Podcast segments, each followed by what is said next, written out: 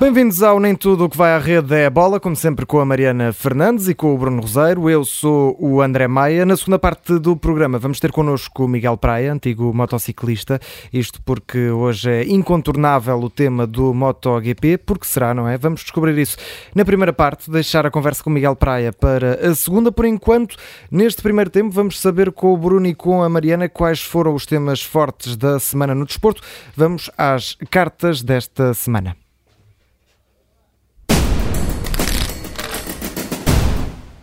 Começamos com uma vitória chuvosa na Indonésia, corrida molhada, corrida abençoada para Miguel Oliveira. Bruno Roseiro, eh, temos de começar a rezar ao São Pedro para ter mais chuva em fins de semana de corrida? Ou, ou, isso, ou contratar aquela xamã que, que entrou no circuito e que, e que pelos vistos, eh, conseguiu que, que, a chuva, que a chuva parasse. Houve um atraso de uh, uma hora em relação à hora inicial. Para nós portugueses foi complicado, porque uhum. quem acordou às seis e, e, qualquer coisa, e eu conheço um que foi assim, uh, teve de esperar até às oito para que começasse a prova, mas perante aquelas condições e perante a, a pista pista molhada, uh, diria que o resto foi história, ou seja, o Miguel Oliveira saiu da sétima posição, consegue com um arrancanhão passar para segundo, ainda esteve na liderança, mas percebeu que seria muito melhor ser Jack Miller a levar a corrida para a frente para ele próprio perceber os seus limites. E depois a partir do momento em que percebeu que poderia saltar para a liderança, saltou, dominou, conseguiu 5 segundos de vantagem, que foram mais do que suficientes para depois controlar a reação do, do Fábio Quartararo um, ehm, no, no final da, da prova,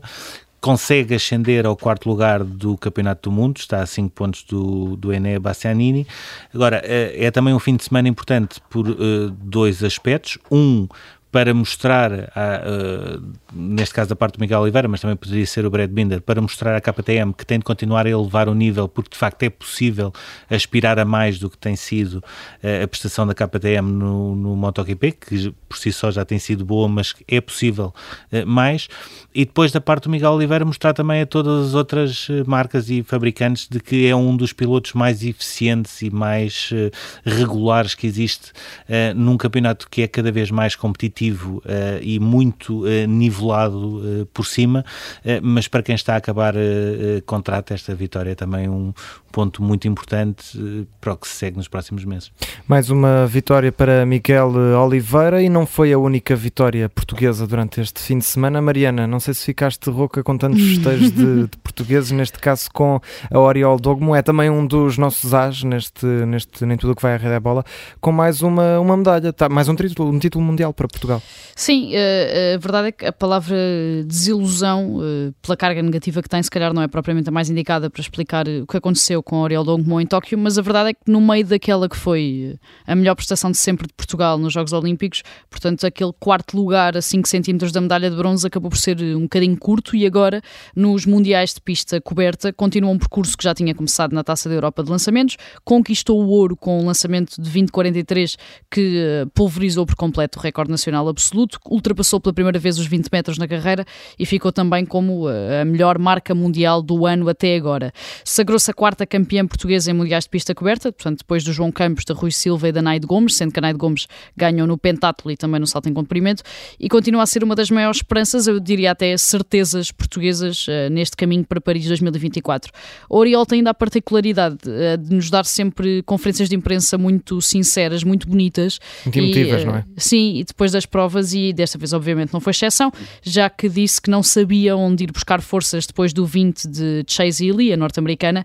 e que se limitou a olhar para o céu, olhar para cima, a pedir ajuda a Deus. É uma honestidade um bocadinho refrescante, ou seja, este assumir uh, de que não sabe propriamente onde foi buscar forças, mas que conseguiu uh, e que obviamente deixando de ver o melhor para este ciclo olímpico que, que aí vem, que já está a decorrer. E que valeu esse título mundial e principalmente valeu um as aqui no Nem Tudo que vai à rede é bola. Os ases vão para Miguel Oliveira e também para a Dongmo. Vamos aos jokers desta semana e eh, começo por ti novamente, Mariana. Xavi Hernandes foi um dos melhores médios da história do futebol mundial, um dos melhores médios da história do Barcelona e agora está a tentar eh, marcar caminho para ser eh, um treinador lendário no Barcelona e começar com um 4 a 0 em Santiago Bernabéu. Não é um arranque nada mau. Não, é começar dizer. a abrir, não é? Começámos com Miguel Oliveira e que o Xavi também começou a abrir. E se recuarmos aqui um bocadinho atrás, até 2010, portanto há mais de uma década, o Xavi marcou o primeiro golo de uma goleada histórica do Barcelona ao Real Madrid por 5-0 em Camp Nou, quando o Mourinho ainda estava em Espanha. Doze anos depois, Xavi não precisou sequer de estar em campo para orquestrar mais uma goleada histórica do Barcelona ao Real Madrid, desta vez por 4-0 e em pleno Santiago Bernabéu. O Benzema estava lesionado, portanto o Carlo Ancelotti decidiu arriscar com uma linha de quatro médios, uhum. ao intervalo já perdia por 2-0. No início da segunda parte assumiu por completo uh, que aquilo não estava a correr bem, não é? Assumiu a falência da equipa e mudou para um sistema com três centrais, acabando depois uh, dizimado. Uhum. Este Barcelona tem vindo em crescendo desde que Xavi substituiu Ronaldo Koeman em termos táticos, em termos técnicos e até em termos mentais, porque sentia-se que esta equipa uh, não estava bem, que esta equipa já não acreditava nela própria e está a fazer esse processo uh, de, de, acreditar, de voltar a acreditar nela própria, voltar a acreditar que, que é o Barcelona, portanto... Parecia que, a equipa, que, que a época estava feita, não é? Sim, exatamente, e está a tentar também alimentar e avolumar essa dimensão que no início da temporada claramente não existia em Camp Nou e prepara-se para uma reta final de temporada que, embora já só tenha a Liga Europa como objetivo e embora aqui com muitas aspas, porque obviamente para um Barcelona que começou a época como começou, conquistar a Liga Europa não deixa de ser uma nuance positiva, uh, porque aqui dificilmente vai conseguir já lutar pelo título com o Real Madrid. Será quase certeza esta reta final de época um alicerce forte de uma era que terá Xavi como figura central, aqui quase a fazer o papel de, de, de um novo Guardiola, uhum. e que tem Aubameyang, Ferran Torres, Pedri, Busquets, De Jong, etc., uma espinha dorsal onde depois consegue e existe espaço para encaixar a rebeldia do Depay, do Traoré, do Gavi e do próprio Nico. E depois de reviravolta contra o PSG na Liga dos Campeões, o Real Madrid foi uh, totalmente vulgarizado por um Barcelona que eu acho que nem esperava ser superior, e o Xavi também diz isso, uh, mas que nesta altura pratica, pelo menos na minha opinião, algum do melhor futebol que se vê na Europa por estes dias. E quem diria, tendo em conta que se dizia que era o pior Barcelona dos últimos muitos anos, talvez mas, até... Mas não deixou de ser, Não deixou parte. de ser, exatamente, na primeira parte, mas uh, pode aqui limpar a imagem de repente, quem diria que de uma época destas o Barcelona pode ainda, quem sabe, até ganhar um título europeu com a, com a Liga Europa. Quem já ganhou um título e, e começou também com esta febre de mais uma época de Mundial de Fórmula 1 foi, e por isso é também um joker, a surpresa à Ferrari com Charles Leclerc. Sim, e, e, falas em febre e de facto essa era uma das curiosidades que era perceber se, se, tinha, se tinha ficado tudo em Abu Dhabi. Eh, depois daquele episódio de... de... uma série digna quase, de um Sim, filme. Só, só isso dava uma série, só, só aquele fim de semana em Abu Dhabi dava uma série. Um, mas não, a febre de facto continua, muita gente a seguir a uh, Fórmula 1, acho que tudo aquilo que se passou na última época foi a melhor coisa que podia ter acontecido à Fórmula 1. Uh, neste caso, uh, com os protagonistas a mudarem, ou seja, foi a Ferrari, que curiosamente na corrida que assinalava o início das comemorações uh, dos 75 anos da, do primeiro carro que a, que a marca fabricou em termos uh, competitivos, um, acaba por fazer uma, uma dobradinha, um, dois, que para quem seguiu a prova era tudo o que não se estava à espera, ou seja, durante, depois de uma qualificação onde de facto a Ferrari e a Red Bull estiveram sempre muito niveladas, há ali três voltas, a 17, a 18 e a 19, onde Verstappen consegue passar a Leclerc e o Leclerc consegue sempre com uma grande frieza uh, deixar que ele passasse para depois conseguir eh, dobrá-lo de novo. Uh, é um confronto que, que, já tem mais de uma década nos uhum. karts, aliás, há uma série de vídeos de entrevistas depois de incidentes, nomeadamente com o Verstappen completamente furioso com o Leclerc e o Leclerc muito calmo a dizer não, não foi só um incidente de, de corrida, há uma série de, de vídeos sobre isso, mas depois de repente nas últimas voltas temos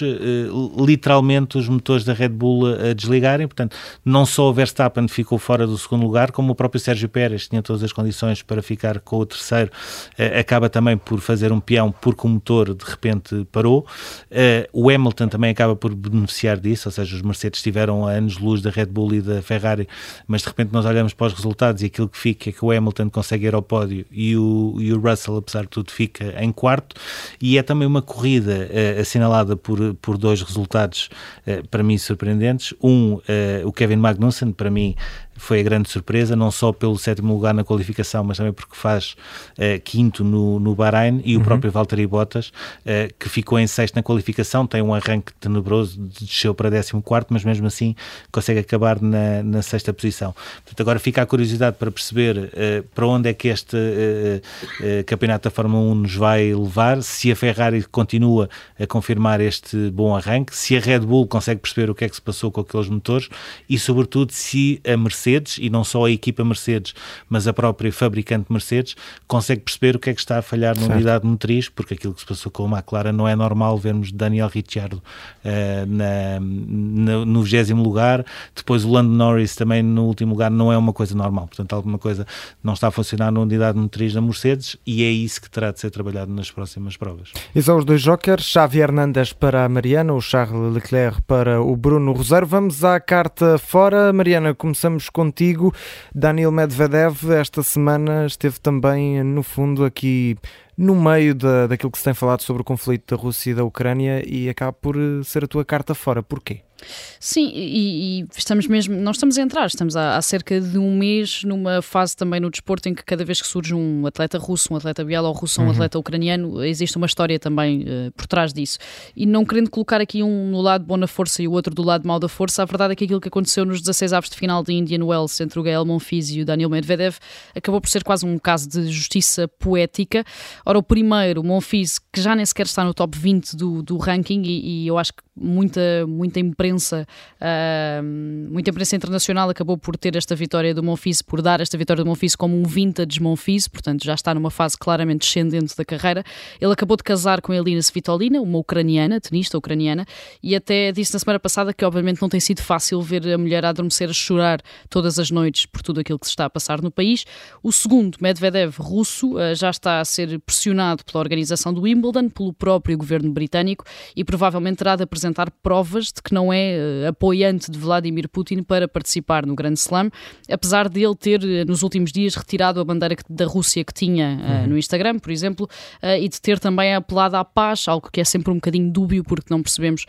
até que ponto é que é esta paz que se pede, se é uma paz que envolve a rendição da Ucrânia ou se é simplesmente uma paz que não quer uma guerra. A verdade é que com esta derrota contra o Monfils em Indian Wells, que entretanto acabou com a vitória do Taylor Fritz, frente a um Rafa Nadal que pagou nesta final eh, a fatura do esforço do Open da Austrália, o Medvedev perdeu uh, o primeiro lugar do ranking para o Novak Djokovic, portanto perdeu a liderança do ranking ATP eh, e terá aqui também um ano muito complicado porque já se sabe que, pelo menos enquanto uh, equipa, a Bielorrússia e a Rússia não poderão, por exemplo, participar na Fed Cup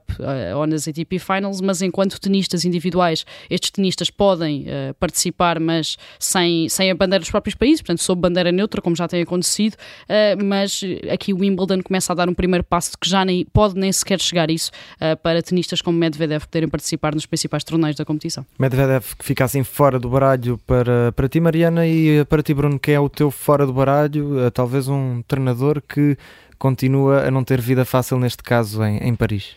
Sim, aparentemente uh, um treinador que uh, falhou por completo no seu projeto, Maurício Pochettino, mas que uh, poderá estar prestes a assumir outro tão grande ou maior ainda, que se chama Manchester United. Será que é desta? A não ser, a não ser que as coisas continuem assim. Seja, esse é o grande problema nesta altura de Pochettino, entre vários que o Paris Saint-Germain tem. Pensava-se que depois daquela eliminação na Liga dos Campeões, a vitória com o Bordeaux tinha conseguido pelo menos estabilizar um bocadinho a equipa e que pelo menos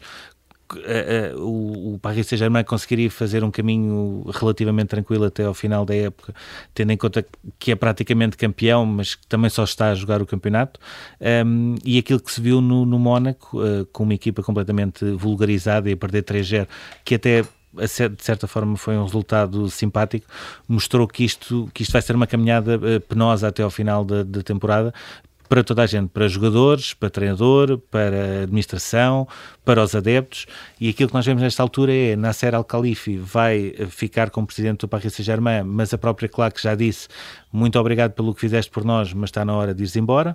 Uh, o Leonardo, enquanto diretor desportivo, tem os dias contados e ainda hoje continua sem perceber porque é que saiu o Antero Henrique e porque é que ficou uh, Leonardo. Não sei o que é que, qual foi a mais-valia que o Paris Saint-Germain teve com isso. Uhum. Uh, os jogadores são subiados em casa, à exceção do Nuno Mendes, que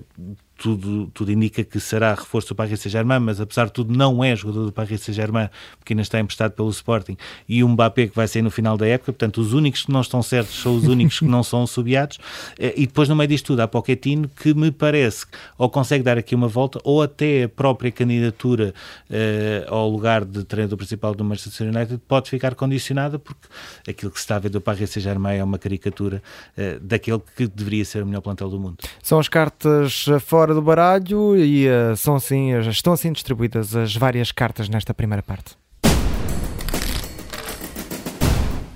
Vamos então olhar novamente para a guerra na Ucrânia e telegraficamente olhamos para duas histórias. Começo por ti, Bruno. Uh, Alexander Dolgopolov, o antigo tenista, que entretanto se tornou militar, é mais um exemplo de atletas que acabam por uh, participar neste conflito com as armas. Sim, mas uh, num caminho um bocadinho diferente. Ele acabou uhum. a, a, sua carreira no ano passado em Roma, depois de perder com o Djokovic. Foi sempre um jogador muito admirado pelos seus adversários, que, que no fundo também alguns eram amigos, um, ehm, por ter uma, uma doença hereditária que fazia com que acumulasse uma fadiga muito maior do que é normal, sobretudo nos torneios que envolviam grandes uh, viagens, uh, mas aquilo que o Dolgopolov foi mostrando uh, através das redes sociais e depois explicou foi, chegou a Kiev, mas chegou a Kiev preparado, teve uma semana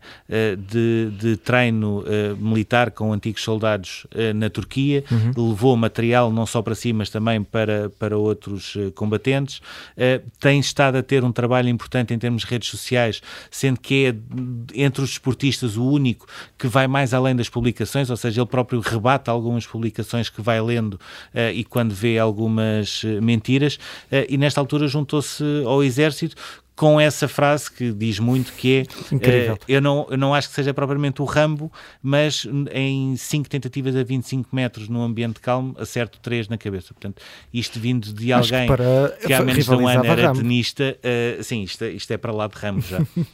e Mariana, a ti vamos olhar muito rapidamente para a história de Catarina Monzul, uma árbitra que é agora refugiada. Sim, a, história da Catarina Monzul é apenas mais uma entre os milhões de refugiados que estão a fugir da Ucrânia para outros países, mas não deixa de ser também um espelho uh, de que ninguém, independentemente de quem seja, foge à guerra e foge particularmente a esta guerra. A Catarina Monzul é árbitra, já apitou uma final da Liga dos Campeões Femininas, esteve em quatro mundiais, em três europeus, arbitrava na Liga Masculina da Ucrânia, esteve também na Liga das Nações e em outubro até fez parte da equipa de arbitragem totalmente feminina que fez história ao ser a primeira a marcar presença num jogo internacional de seleções, na altura no Inglaterra-Andorra da qualificação para o Mundial do Qatar. Uhum. Nada disso, porém, uh, protegeu de ser obrigada a fugir de Kharkiv, onde vive, e de ser integrada numa iniciativa da Federação Italiana de Futebol que está a tirar jogadores e jogadoras, árbitros e árbitras da Ucrânia para lhes oferecer uma nova oportunidade. Catarina Monzul, que em 2015 foi mesmo considerada a melhor árbitra europeia, já esteve este fim de semana no Inter de Milão Sampdoria da Série A feminina. Uhum. É uma história com um final, ou pelo menos aqui com um intervalo aparentemente feliz, porque ela vai mesmo uh, continuar a arbitrar apesar de ter deixado tudo para trás, mas obviamente que não esconde as histórias de todos os que não tiverem, todos os que ainda não terão esta sorte. Esperamos que não seja apenas um intervalo feliz para a Catarina e é com estas duas histórias um, de Alexander Dolgolopov e também de Catarina Monzul que terminamos esta primeira parte do Nem Tudo que vai à Rede Bola. Na segunda parte vamos estar à conversa com Miguel Praia, ele que é antigo motociclista, esteve sete épocas a correr no Mundial de Super Sport, também Superbike, muito muitos títulos em campeonatos nacionais e internacionais e, obviamente, que vamos tê-lo aqui em conversa para falar sobre essa grande vitória à chuva na Indonésia do Miguel Oliveira. É para ouvir na segunda parte do Nem Tudo que vai a Rede Bola.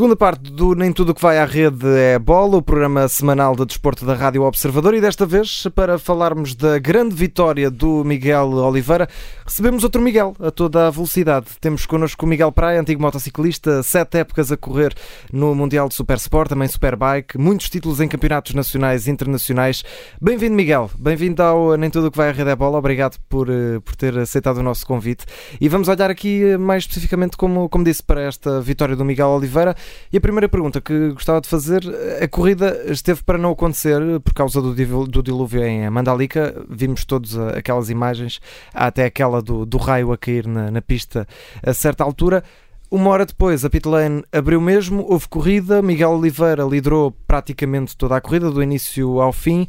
Pergunto se naquelas condições era o resultado que esperava e se a partir de agora devemos começar a rezar a São Pedro para termos um dilúviozinho antes de cada corrida. Sim, bom, bom dia antes de mais e obrigado, obrigado pela oportunidade. Uh, bom, eu creio que hum, sim, os deuses estiveram connosco e, e acho que um, o campeonato está tão aberto que em qualquer momento podemos ter uh, uma caixinha de surpresas, no sentido em que é um campeonato que está imprevisível, aliás, basta perceber as dificuldades que o próprio Fábio Quartararo teve na primeira prova, eh, em condições de seco, no circuito onde naturalmente seria favorável. A KTM esteve muito bem na primeira prova com, com o próprio Brad Binder, mas as condições aqui eram completamente diferentes e eu creio que o Miguel capitalizou isso muito bem. Uh, sabia, sabia, aliás, o Miguel tem sido dos pilotos mais fortes nestas condições, a par também de, de, de Johan Zarco, a par também de Jack Miller, que foram pilotos que venceram já à chuva. Jack Miller venceu ano passado na, na, em Le Mans, portanto, era um dos principais candidatos nestas condições, mas realmente estavam, estavam condições muito complicadas e, e atrasou-se a partida exatamente porque a quantidade de água era muita. Uh, dizer também que as condições são complicadíssimas, ou seja, para um, para um piloto fazer uma prova destas à chuva é sempre um momento muito tenso. Eu acho que o Miguel capitalizou muito bem o arranque e sabia que era importantíssimo o arranque, que era meia corrida ganha, porque as motos levantam aquele típico spray uh, para as motos que vêm atrás, os pilotos que vêm atrás, obviamente têm uma, uma visibilidade muito menor. E, e, nesse aspecto o Miguel aproveitou muito bem o facto de arrancar, de saltar logo para a segunda posição e a partir daí foi, foi gerindo numa primeira fase atrás de, de Jack Miller eh, eh, porque é sempre mais fácil eh, seguir alguém nestas condições e deixar esse alguém correr esses riscos. O Miguel fez essa parte muito bem, sabia que era muito, que era muito importante também arrancar, mas nem sempre é fácil implementar estas estratégias. Portanto, correu tudo na perfeição, o Miguel depois sentiu-se muito bem e esta questão de se sentir uh, à vontade é uma questão também que depende muito das condições, da afinação da moto, dos pneus, Uh, mas o que é certo é que o, o, a linguagem corporal do Miguel era uma linguagem corporal de total confiança, de inclinação, quase como o piso estivesse seco, e, e notava-se que o Miguel, se não tivesse nenhum azar, queria claramente ser, um, ser um candidato à, à, vitória. E assim foi, portanto, aproveitou muito bem depois aquela, aquele, aquele forcing de 5 voltas, assim que passou o Jack Miller, conseguiu abrir uma vantagem e ficou a salvo depois de qualquer ataque, uh, especialmente o de Fábio Quartararo na fase final. O, hum, como o Miguel estava a dizer, um, o Miguel Oliveira foi aproveitando também na roda do Jack Miller para perceber os seus limites, até passar para a frente uh, e depois a partir daí dominar a corrida, mas de facto o arranque acaba por fazer a grande diferença uh, e saltar de sétimo para segundo, sobretudo com a pista molhada, faz muita diferença. Mas uh, olhando também para aquilo que têm sido os anos do Miguel Oliveira no, no MotoGP, pergunto se ficou mais uma vez provado que a partir do momento em que ele entre num lugar entre a primeira e a terceira linha da, da grelha, automaticamente é sempre um candidato a ganhar, a, eh, a chegar ao pódio, seja em, em piso seco, seja em, em piso molhado.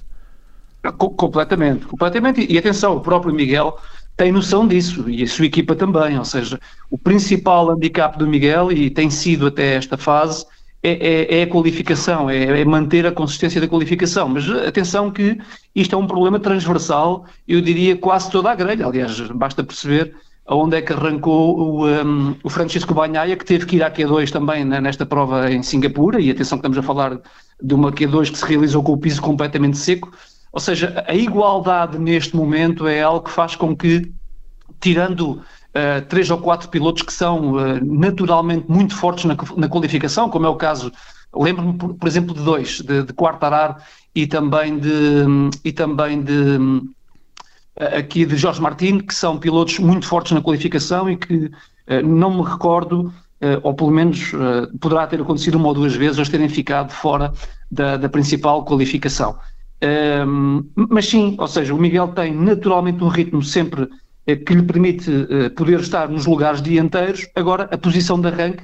e, e temos que entender que quando um piloto arranca na terceira ou na quarta ou na quinta fila, aquelas primeiras voltas, o, o ataca e o defende, faz com que aquele grupo da frente, ao fim e ao cabo, acabe por ganhar ali uma distância de 3, 4 segundos naturais, devido a, às diferenças de andamento que acontece quem está com a pista livre à sua frente, que depois, numa, numas diferenças de 2, 3 décimas por volta, estas, estas, estes segundos perdidos logo nas, nas, duas, três primeiras voltas acabam por ser quase que irrecuperáveis, porque a igualdade é, é tremenda. Portanto, esse, esse, é o desafio, é, é, o Miguel com o piso seco conseguir, e aqui conseguiu, atenção, porque uh, o arranque na sétima posição uh, uh, dava de facto garantias, independentemente das condições,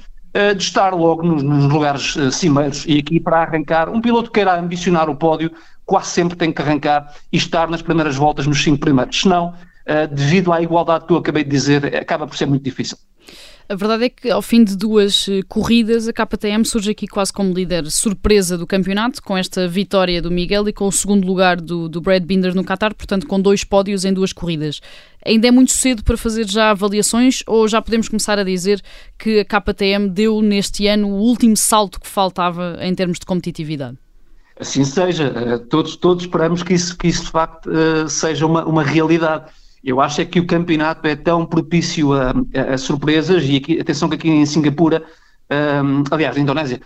um, perdão, teve, teve um fator que baralhou todas as contas, que foi a introdução de um pneu. A Michelin trouxe um pneu, eu creio que de 2018. Uh, um pneu que gerou muita polémica e um pneu com uma carcaça de construção completamente diferente daquela que os pilotos correram no Qatar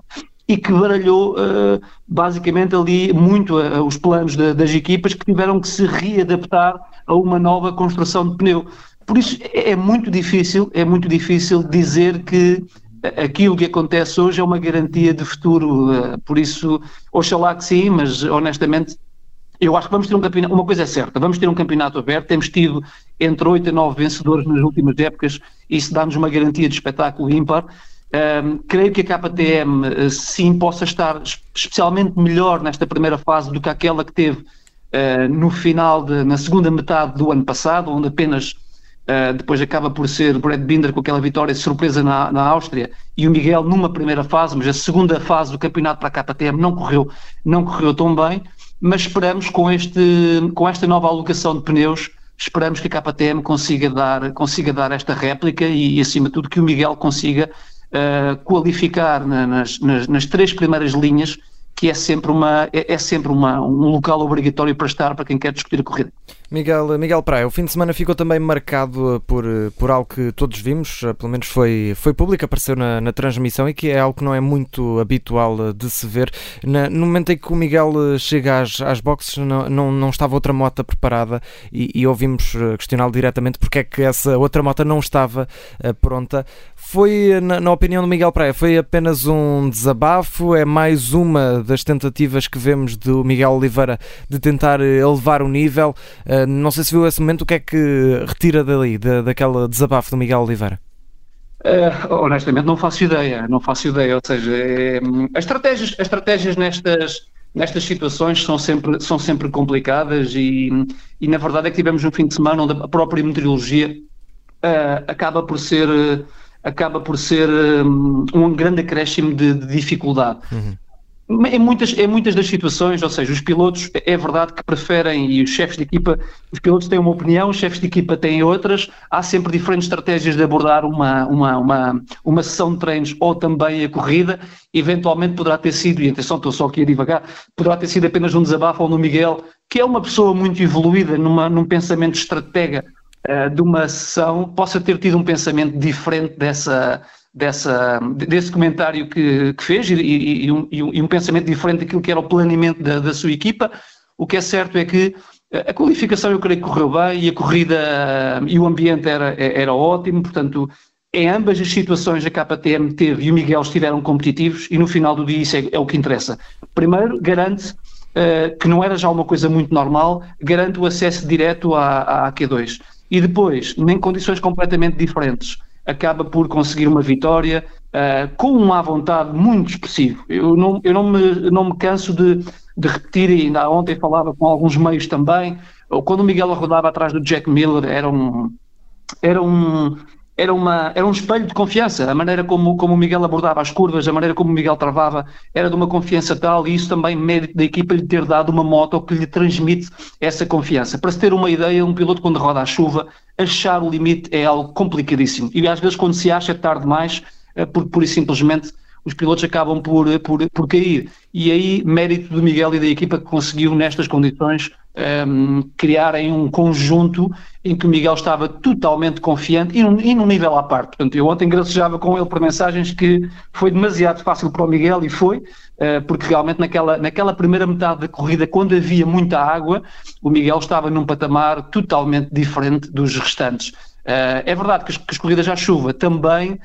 vão mudando volta após volta, porque aqueles pneus acabam por retirar muita água da pista e no final era, a vantagem estava toda ela do lado de, de Fábio Quartararo. Mas o Miguel sabia isso muito bem, geriu isso muito bem. Um, é uma corrida muito tensa, exatamente por não perceber onde é que está esse limite e o tempo demora a passar e todo o equipamento está todo uh, úmido, ou seja, desde as botas às luvas, e então os pilotos fazem um grande número de malabarismo para conseguir se manter uh, em cima da moto sem cair, porque de facto todo o equipamento está super molhado, uh, ainda para mais quando, quando se roda naquelas condições, por isso eu acho que foi, foi, foi, uma, grande, foi uma grande exibição. O Miguel acaba contrato este ano. No ano passado falou-se da, da, possibilidade de poder eh, seguir para a Yamaha quando saiu o Vinhales. Uh, o próprio Miguel um, ehm, terá preferido também focar-se na KTM, continuar na KTM, que foi a sua equipa de sempre. Perguntava-lhe se, se, este resultado é mais importante para mostrar à KTM que se lhe derem condições ele pode mesmo lutar pelo título ou se é um resultado também importante para mostrar às outras marcas atenção, eu estou aqui uh, estou a acabar contrato e sou dos pilotos mais fiáveis uh, nesta altura no MotoGP? Bom, uh, para mais, só para, há aqui um detalhe importante: os pilotos, os pilotos são aquilo que mostram a nível de resultado. Isso não há, não há dúvidas, seja internamente, seja exteriormente. Portanto, o, Miguel, se quer se manter no campeonato, atenção, Miguel e qualquer piloto, para se manter naquele campeonato, os pilotos valem aquilo que a classificação dita. Uh, e nesse aspecto o Miguel acabou por, uh, mais uma vez, cimentar aquilo que é a posição dele neste campeonato. Conta com quatro vitórias de MotoGP, portanto são muito poucos os pilotos deste campeonato que têm quatro, quatro vitórias não há nenhum. Fazem, é, é, muito recorrente fazerem esta pergunta: no qual, qual é que seria, para além da KTM, outro fabricante que o Miguel poderia apostar? Eu creio que neste momento não há, não podemos olhar para um fabricante que, que domine o campeonato. Tivemos uh, a Yamaha com Fábio Quartararo em boa, em, boa, uh, em boa performance no princípio do campeonato, tivemos depois as Ducati numa segunda metade excelente, com, especialmente com, com, uh, com Francesco Bagnaia, mas tivemos também o Miguel a vencer corridas o ano passado, o Binder também venceu corridas o ano passado também com a KTM, um, e todos os construtores, tirando a, Suzuki e a Aprilia, o ano passado venceram corridas.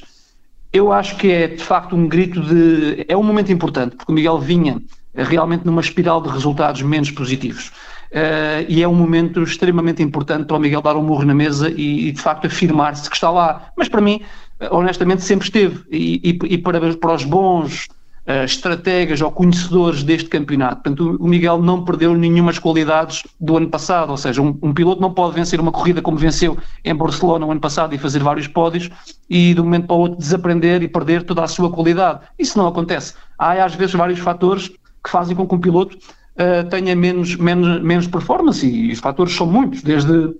fator psicológico, confiança, uh, afinação da moto, a performance da moto também. O que interessa é que o Miguel conseguiu felizmente dar a volta por cima, mostra que é um piloto deste campeonato, mostra que está preparado para lutar para o título, mas para isso precisa ele e a KTM de arranjar uh, aqui uma performance consistente. E a consistência é fundamental para vencer corridas. Reparem, há dois anos que Juan Mir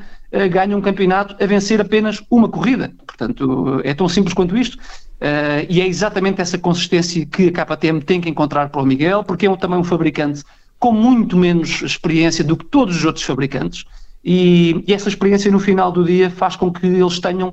uh, muito menos, ou a falta dela, aliás, falta de experiência, faz com que eles tenham muito menos soluções para apresentar também esta consistência. A KTM também tem aqui alguns componentes que são exclusivos, como é o caso das suspensões. Portanto, a KTM é a única marca que tem suspensão própria, neste caso a WP, nenhum outro fabricante tem esta marca de suspensões, o que faz com que não possa comparar com, com um fabricante Uh, rival e poder ter também uma solução em conjunto com isto. Portanto, há aqui vários fatores que acabam por ditar, mas eu acho que o Miguel acredita neste projeto da KTM, portanto, e nós também temos que acreditar que esta opção, até porque o Miguel tem muito mais informação do, do que nós, o Miguel está felizmente numa posição onde, onde acho que ainda pode escolher. É jovem, é um excelente profissional, é um piloto que eu creio que neste momento qualquer fabricante queira ter, porque é um, é um, é um bom exemplo de trabalho, de dedicação, ehm, de excelente uh, um, piloto de desenvolvimento, mas que no final também consegue trazer estes resultados e esta rapidez sendo que, como é óbvio, e o próprio também já assumiu, tem que, naquilo que diz respeito à parte da performance do Miguel, tem que melhorar a parte da, da qualificação e ele próprio assume isso, eh, que é algo que tem que trabalhar em conjunto com a KTM. Se ele conseguir resolver este problema, eu creio que não tardará muito e a KTM terá um novo contrato em cima da mesa para o Miguel assinar. Se ele irá o fazer ou não, uh, pois é isso, ou ele é que nos pode responder. Este, este fim de semana fica também marcado pelas sucessivas quedas do Marco Marques, a última até com um high jump que ainda assustou ali durante um bocadinho, que o deixou também fora da corrida. Depois da boa resposta que a Honda deu no Qatar, o que é que acha que se passou aqui com, com o Marques para ter entrado quase numa espiral neste fim de semana onde não havia nada que corresse bem? Se acha que foi um problema mais da equipa e da própria moto ou do piloto que quis sempre arriscar, se calhar até eh, demasiado? Segundo os responsáveis da Honda, foi uh, a responsabilidade neste caso da, da, falta de performance da Honda foi, foram dos pneus, ou seja, aquela mudança de pneus que era, uma, era algo que era algo que não estava nos planos e isso deveu-se acima de tudo porque o circuito foi reasfaltado entre os testes e a corrida. A questão é que o, o, asfalto foi um asfalto que foi colocado muito à pressa, a, a própria corrida foi encurtada para, para proteger o asfalto, Portanto, a corrida foi encurtada de facto na, na, no dia de ontem. E, e, a Michelin achou, achou, por bem trazer um pneu com um composto e uma construção completamente diferente, de, certa, de forma a que pudesse, eh, primeiro, proteger o asfalto e, segundo, eh, não prejudicar a performance da maioria das equipas. Aparentemente, a principal prejudicada com esta mudança de pneus foi a Honda, porque eh, em nenhum contexto a Honda se conseguiu encontrar durante as sessões de treinos aqui na, neste caso, neste, neste, neste grande prémio, e Paul Spargaró foi de facto mais, foi de facto mais uh, expressivo nas críticas à, à Michelin, que trouxeram um pneu muito antigo, uh, que favoreceu aparentemente alguns, como foi o caso da, da Yamaha em qualificação, com Quartararo, pelo menos uh, publicamente, não teve nenhum problemas e, e acabou por agradecer a vinda deste pneu, que com uma construção que casa muito bem com as características do fabricante um, da, da japonês, neste caso a Yamaha, e também do piloto francês, mas, mas o que é certo é que uh, tanto marcas como Spargaró tiveram muitas dificuldades. A questão aqui é que marcas corre sempre no limite e para lá dos limites e, e infelizmente uh, pagou muito caro com, com três quedas, todas elas muito violentas. A última então foi, foi de facto assustadora, mas esta é a maneira de correr de marcas. Portanto, marcas não sabe correr de outra maneira. É sempre quase naquela linha muito ténua do, do, do limite e, e, devido a esta falta de, de, aderência dos pneus acabou por pagar uh, caro porque era um também dos pilotos que poderia de facto ser protagonista na corrida de ontem porque ele é muito é muito forte também com o piso molhado. Mas infelizmente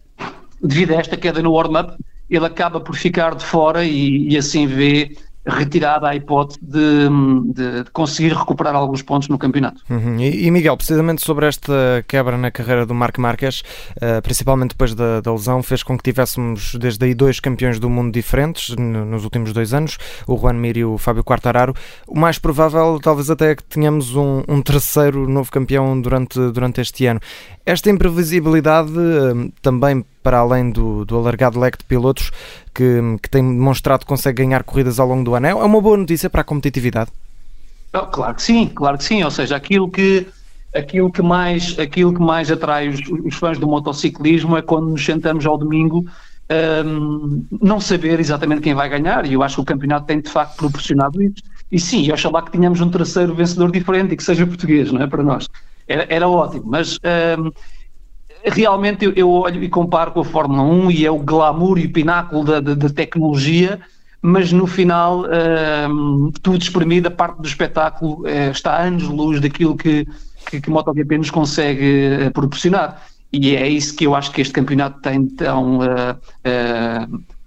sei lá, de apaixonante, de, de, de, de, vibrante, porque no final do dia nunca sabemos não só não sabemos quem vai vencer, como também o próprio pódio em si. Portanto, eu estou a olhar para este, estou a olhar agora para o pódio de ontem, o, o próprio Johan Zarco já não reaparecia há tanto tempo. O Quartararo foi uma grande surpresa vê-lo à chuva, aliás, foi o primeiro pódio à chuva, creio, de Fábio Quartararo, portanto é, é, é, um, é, um bom, é uma boa surpresa também, mas aqui também,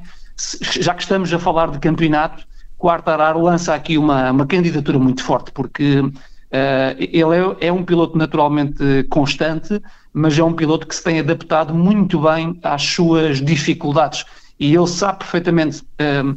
aceitar uma derrota, e quando eu digo uma derrota, é um quarto, quinto lugar, que é uma derrota para quem luta pelo título, mas acaba por ser uma vitória uh, ao mesmo tempo quando estamos em circuitos que não favorecem a sua moto. E neste caso ele sempre teve muitas dificuldades à chuva e, e, este segundo lugar e a volta mais rápida da corrida provam que ele trabalhou muito bem, ele e a sua equipa trabalharam muito bem nesta dificuldade, lançando aqui uma clara uh, candidatura à, à revalidação do título.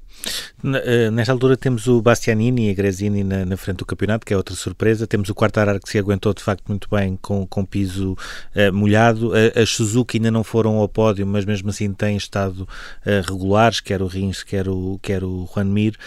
Um, quando nós olhamos para as equipas, temos sobretudo a Ducati, se calhar a render menos do que nós estávamos à espera, e sobretudo o Banhaia, que só tem um ponto no Mundial. É a, é a principal surpresa negativa até o momento. Uh, claramente, eu, eu, diria, eu diria na performance individual, sim, Francisco Banhaia como candidato ao título não pode em duas corridas ter, ter apenas um ponto, portanto é, é, é de facto algo, algo que, hum, mas já o ano passado foi assim, teve um arranque de campeonato também muito, muito pouco, uh, muito pouco eficaz, para depois na segunda fase tentar correr atrás do prejuízo, mas não podemos colocar o fabricante neste mesmo saco, porque a Ducati acabou por vencer a corrida, pelas mãos de um piloto que, que eu creio que será o, e pode ser de facto o futuro da marca, porque Enea Bastianini não só faz dois, dois pódios com uma moto muito inferior no seu ano de estreia, uh, o ano passado, e, e, vence a primeira corrida deste ano, portanto o, o próprio Jack Miller ontem teve muito bem, uh, eu creio que só na parte final eventualmente é que sobreaquecendo em demasia os seus, os seus pneus possa de facto ter tido aqui uma, uma, uma esta responsabilidade para ter uh, perdido o pódio ontem, mas, mas eu, eu, não diria, eu não diria que seja, eu não diria que seja, eu não diria que seja a Ducati em problemas, diria que sejam mais performances individuais, porque a Ducati de facto venceu, venceu no Qatar pelas mãos de, do piloto, de um dos pilotos menos experientes da, da, da sua armada, que neste caso é o Enea Bastianini. Vamos ter agora o, o, regresso do Grande Prémio da Argentina, onde quer o Miguel, quer o Brad Binder já foram ao pódio, até mais do que uma vez em Moto 2. Uh, eh, perguntava se é possível para a, para a KTM, para o próprio Miguel, manter este nível ou se já se começa a sentir que a concorrência vai também eh, começar aqui a subir a fasquia. É uma boa questão. Eh, eu acho que aqui a KTM terá um problema, que é a falta de experiência neste circuito. Ou seja, o facto da KTM ter apanhado este esta fase de pandemia onde não se realizaram grandes prémios da Argentina e isso faz com que uh, o,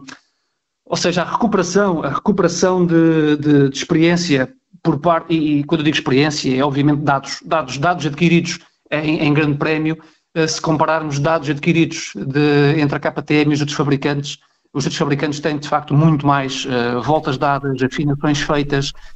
e, e, obviamente soluções para, para uh, apontar para este Grande Prémio da Argentina muito mais do que, do que, do que o construtor austríaco. Por isso, existe essa desvantagem se o Grande Prémio tiver de facto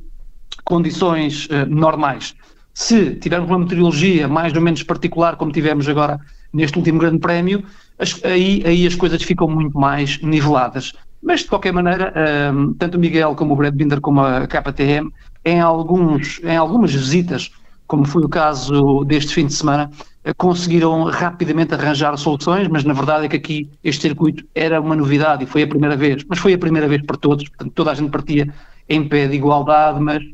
quanto mais tempo a KTM vai tendo neste projeto MotoGP, também mais soluções acaba por, um, por conseguir equipar os seus, os seus pilotos e as suas, e as suas equipas pelo que hum, será um fim de semana, eu diria, mais complicado do que este e do que os restantes,